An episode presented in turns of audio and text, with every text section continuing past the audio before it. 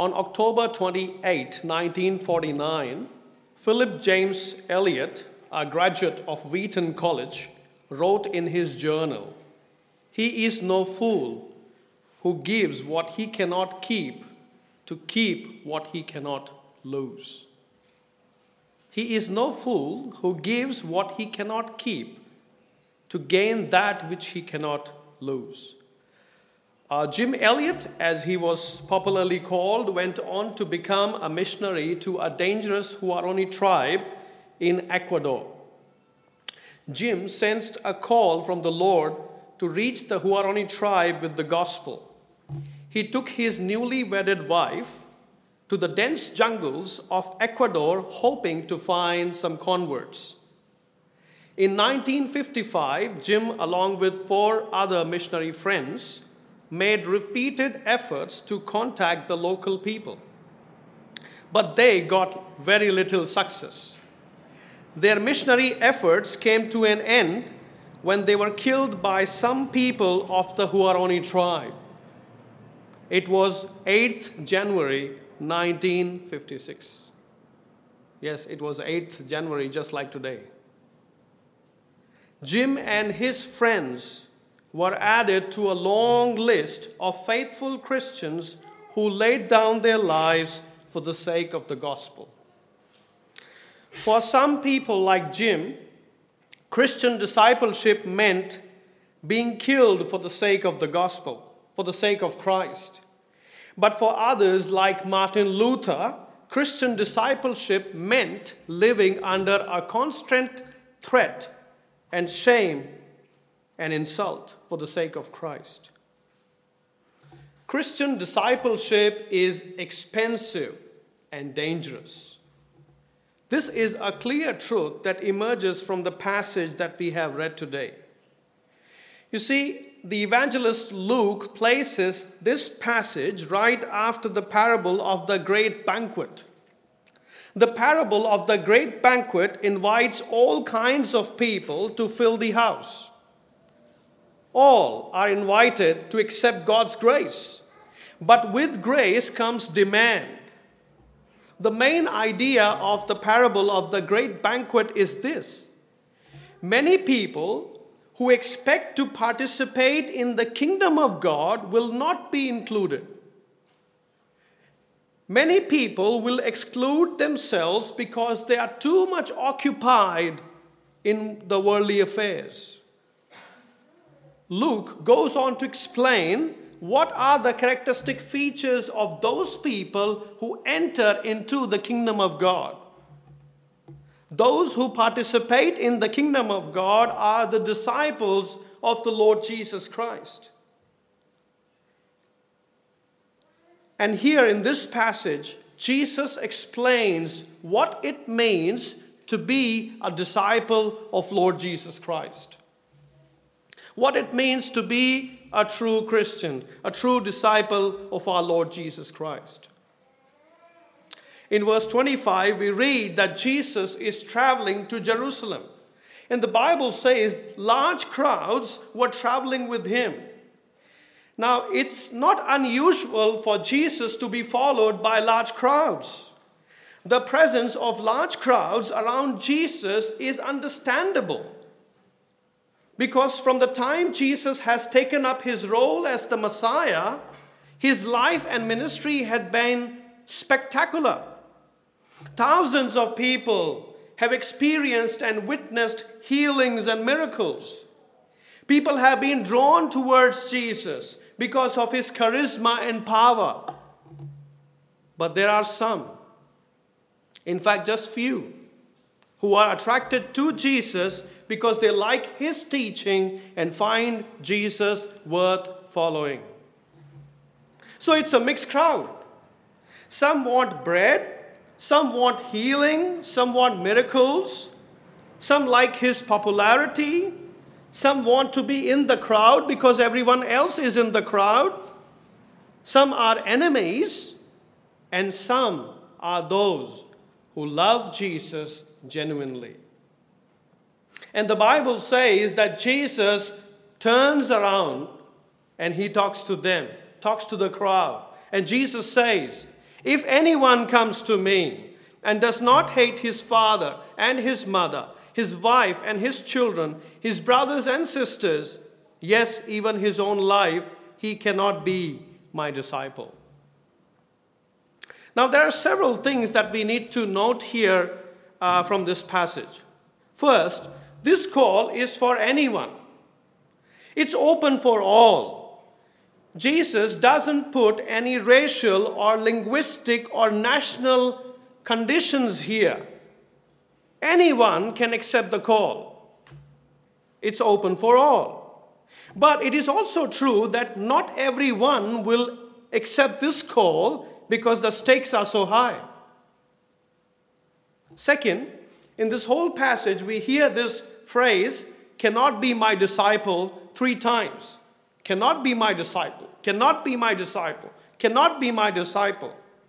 Now, it doesn't mean that it is impossible to become the disciple of Jesus. It simply means that because the stakes are so high, it's easier to not become his disciple. So, becoming Jesus' disciple is not impossible, but it's only possible with a great cost and a great difficulty. Thirdly, we should not understand what Jesus says here as something opposed to the rest of the scripture. You see, we know from the Bible that the Bible clearly commands us to honor our father and mother, to love our wives and children, and to love uh, our neighbors and to love ourselves in a sense that we take care of ourselves. So, what does Jesus mean when he tells us to hate our families and even hate our own lives? Here, it is important to understand that the Bible sometimes uses the absolute language of hatred to express the comparative degree of affection. Well, it simply means that Various degrees of affections are described by using the words like hate. Let me explain. You see, in the book of Genesis, we read that Jacob had two wives, Rachel and Leah. In chapter 29, verse 30, it says that Jacob loved Rachel more than Leah. But in the very next verse, verse 31, we read that Leah was hated or Leah was loved less. So the question is was Leah loved or hated? And the answer is Leah was loved, but Rachel was loved so much more than that. Leah was loved, but Jacob's love for Rachel was so much greater than his love for Leah that in comparison, it looked like Leah was hated. The word hate in this sense means to love less. To hate in this sense is to love one thing more than another. To hate in this sense means giving second place to something or sometimes letting it go as well. So, what is Jesus saying here? Jesus is saying, if you want to become my disciple, you have to love me supremely. That's what Jesus is saying here. He says, if anyone comes to me and does not give me the first place in life, he cannot be my disciple. He says, If anyone comes to me and does not love me more than he loves his family, he cannot be my disciple. Yes, it is true that we have to love our families, but our love for Jesus has to be so much greater than our love for our families that in comparison, it looks like we hate our families. And it is also true that we ought to take care of ourselves, but our love for Jesus has to be so much greater than our love for ourselves that in comparison, it looks like we hate ourselves. That's what Jesus is saying here. Scottish theologian Thomas Boston summarizes well. This is what he says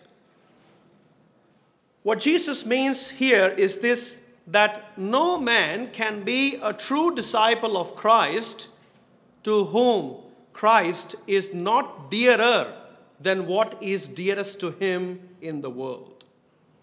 No man or woman can be a true disciple of Christ to whom Christ is not dearer than what is dearest to him in the world. Think for a moment what is it or who is it that you love the most in the world? It could be a thing, it could be a person. What Jesus is saying is that if you don't love me more than what you have just thought, you cannot be my disciple. That's what Jesus is saying here.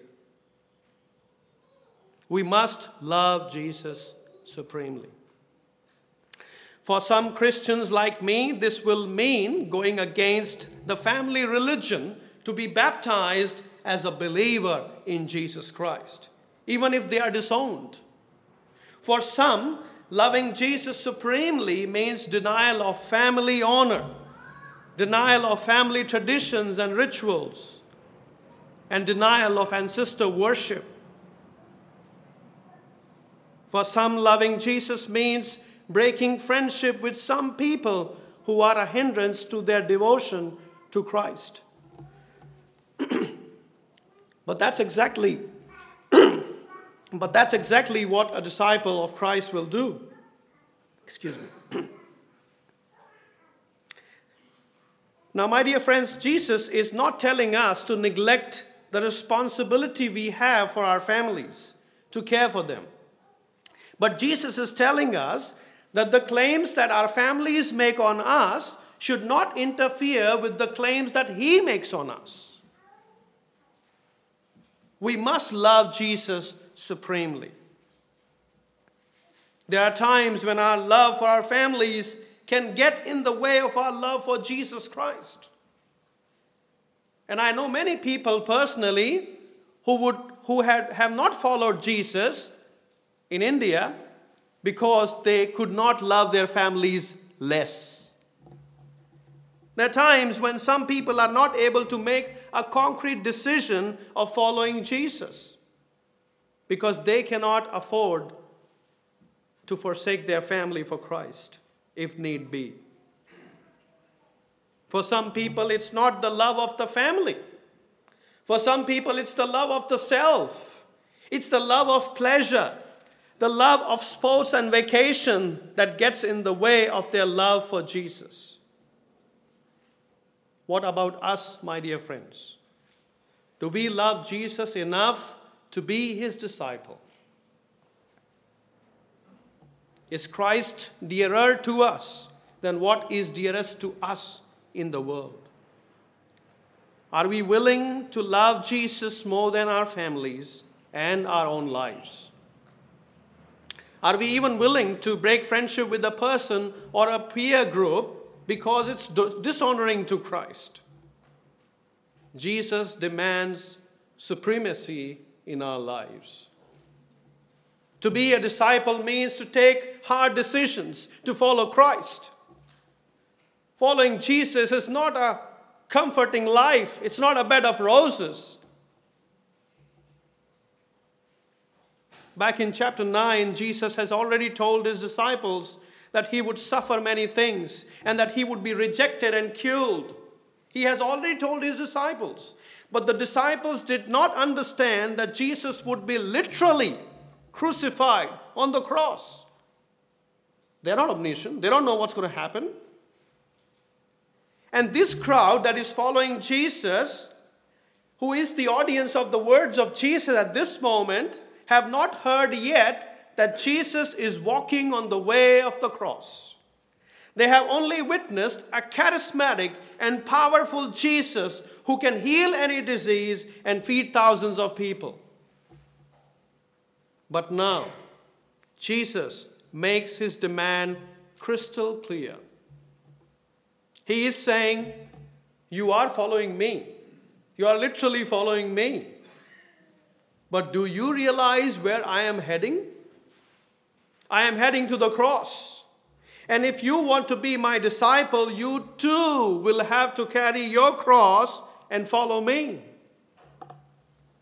Everyone who wants to follow Jesus must take up their cross and follow him. Now, what did cross bearing mean for the first century Jewish people? They understood cross as a symbol of rejection, humiliation, excruciating pain. Crucifixion was the worst form of execution in the Roman world. It was reserved for the worst kind of criminals like traitors, criminals, and slaves. I thought hard what would be a modern equivalent to it. And I failed. I could not think of any. But for them, cross means death, shame, pain, insult, like no other. To see a man carrying a cro- his cross was to see a man going to die the worst of all possible deaths. And believe it or not, Jesus is saying, if you want to follow me, you will have to take up your cross and follow me. What does cross bearing means for us? It means sharing in the shame and pain of Jesus by being called one of his. It means sharing for his suffering for his name's sake. It means suffering for upholding his standards in the world that is opposed to him. Carrying the cross and following Jesus also means being willing to suffer and even willing to die in order to proclaim his name to the lost. Jim Elliot did exactly that. He was very young when he died. I'm sure he had many other options to go to, but he chose to serve Christ in Ecuador, hoping to see some revival, some, some the work of the Holy Spirit among the Huaorani tribe. Now, there is one important thing that we have to get straight here. Not every suffering that Christians face is the cross bearing suffering about which Jesus is speaking here. This is a suffering that Christians face because, uh, because they live in a sinful world. You see, we live in a sinful world. We live in bodies which are affected by sin, right? And we suffer disease, and we suffer pain, and we suffer all kinds of fatigue, such suffering includes physical suffering, sometimes financial sufferings, relational problems, and mental health issues. But cross bearing is a particular kind of suffering. It's not just any suffering. Cross bearing is a particular kind of suffering. It is the suffering we endure for the very reason we are the followers of Jesus Christ. So we must distinguish between suffering that is there in our lives only because we live in this world. Only because we are human beings, we are sinful human beings, and we live in a sinful world. But this suffering for which Jesus calls his disciples is the cross bearing suffering. We endure suffering because we follow Jesus, because we uphold the standards of Jesus. Whenever we are disrespected at school or disadvantaged at work, or disowned by our families because we take the stand for Christ. That's the cross bearing suffering. Whenever we suffer because of proclaiming Christ to the lost, we are bearing his cross. We're also bearing his cross whenever we share the sufferings of others because we love them for the sake of Jesus. My dear friends, the cross bearing disciple is the only disciple there is. Therefore, the first question any would be disciple needs to ask is this Am I willing to die on the cross for Jesus just as he was willing to die on the cross for me? Because if I am not willing to die for Jesus, then I am not ready to live for Him either. Jesus is calling for absolute commitment from His audience. But they must count the cost before they make a concrete decision about following Christ. And to make his point clear, even more clearer, Jesus gives them two examples from daily life. The first example comes from building trade. Uh, there is no sense of starting a building project unless one has enough resources to finish it. Building a tower requires a strong foundation and a whole lot of material resources. So, starting such a building project without counting the cost is a sheer foolishness. And here, Jesus is asking his audience to count the cost before they start following him. Because following Jesus is just as expensive, or perhaps more expensive, than building a tower. Jesus is saying, wait, don't make a decision in haste, sit down, think about a cost. Can you pay the cost? My dear friends, if you don't wait and think about the cost, your life will be like the unfinished building project where foundation is laid but not the superstructure. You are neither good for the church nor good for the world.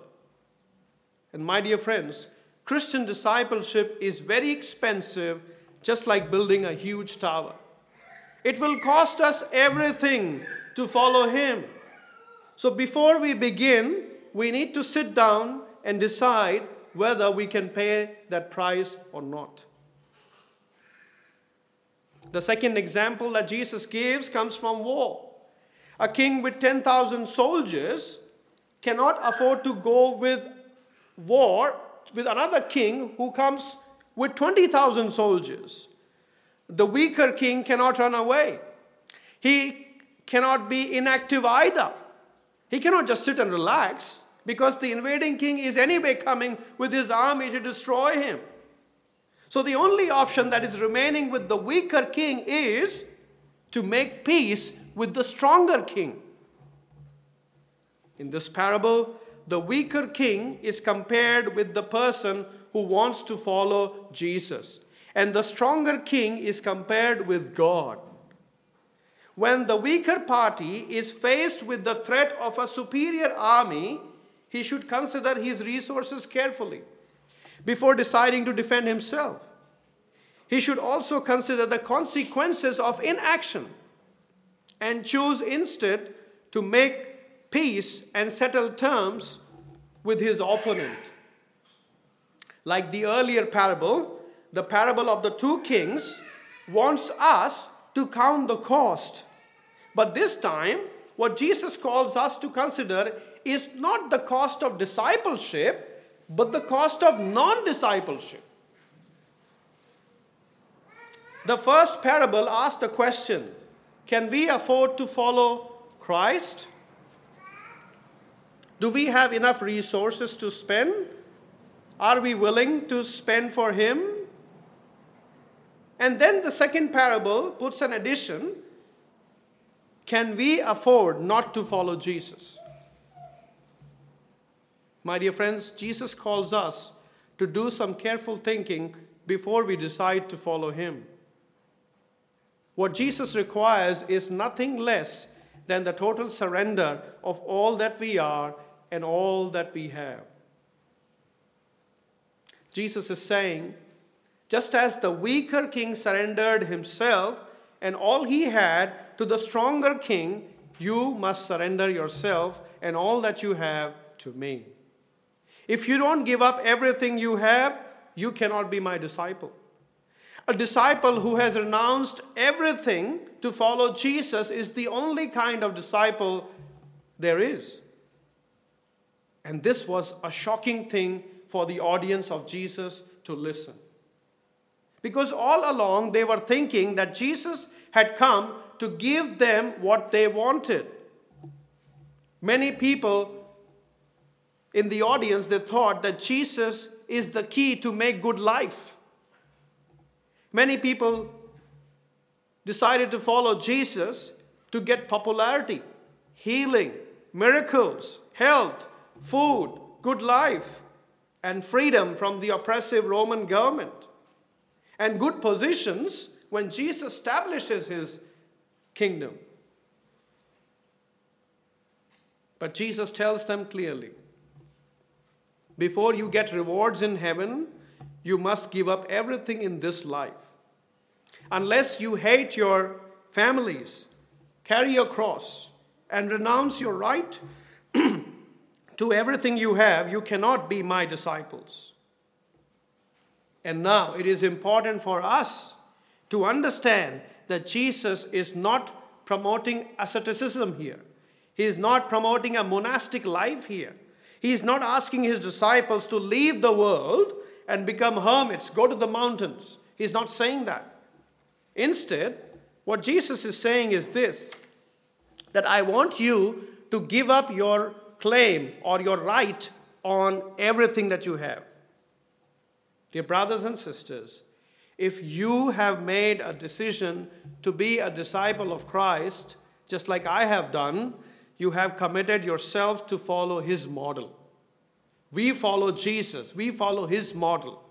And Jesus himself counted the cost of his own obedience. Jesus knew that he would be betrayed, didn't he? He knew that he would suffer and that he would die on the cross. And long before he ever went to the cross, Jesus had counted the cost and determined that he would pay the cost for our salvation. Jesus set his face towards Jerusalem and he continued on his way to Jerusalem until he finished his work of dying on the cross for the forgiveness of our sins. Now, Jesus rightly calls us to imitate him by giving up everything we have to follow him. Jim Elliot was no fool who gave what he could not keep to gain that which he could not lose. And my dear friend, you are not a fool.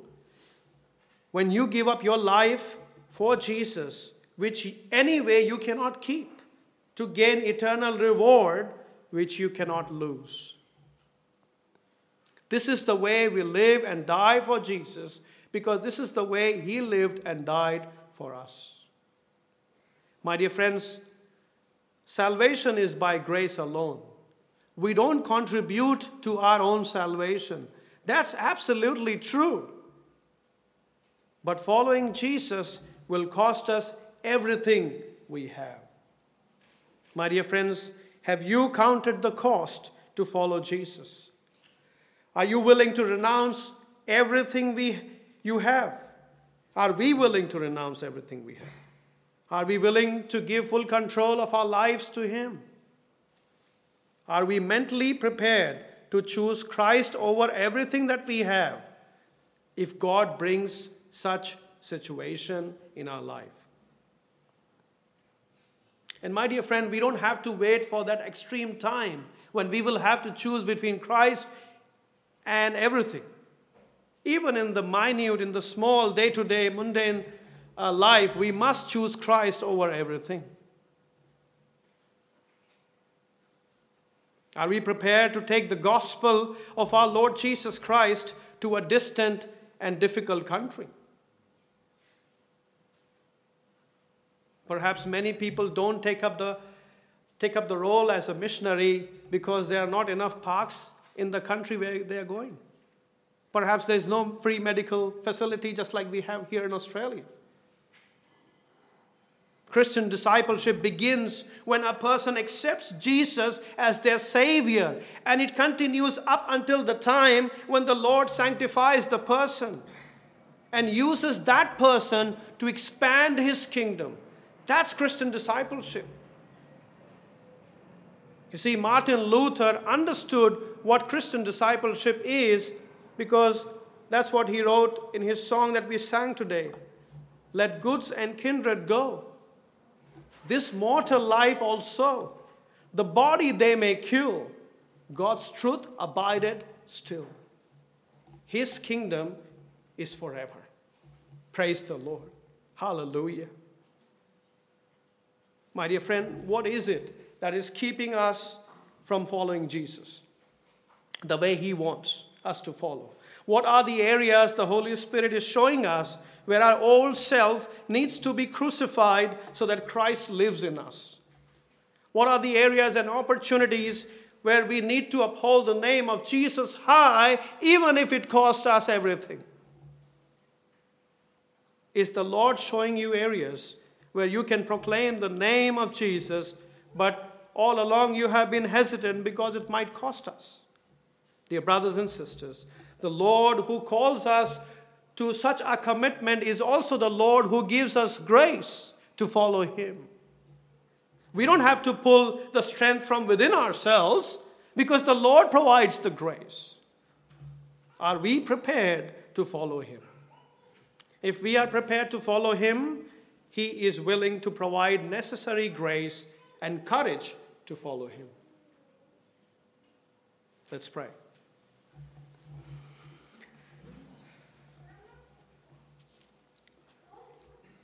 Dear God, we want to thank you for your word that we have read this morning, and we thank you for the preaching of your word that we have heard with our own ears.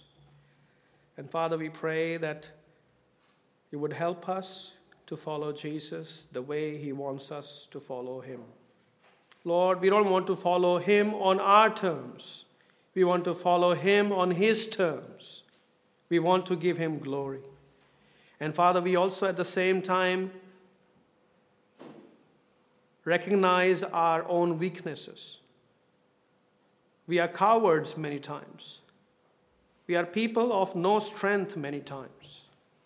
When we look at ourselves, we see that we can't, perhaps. But Father, we pray that may your Holy Spirit give us strength and courage and grace to follow our Lord and Master Jesus Christ.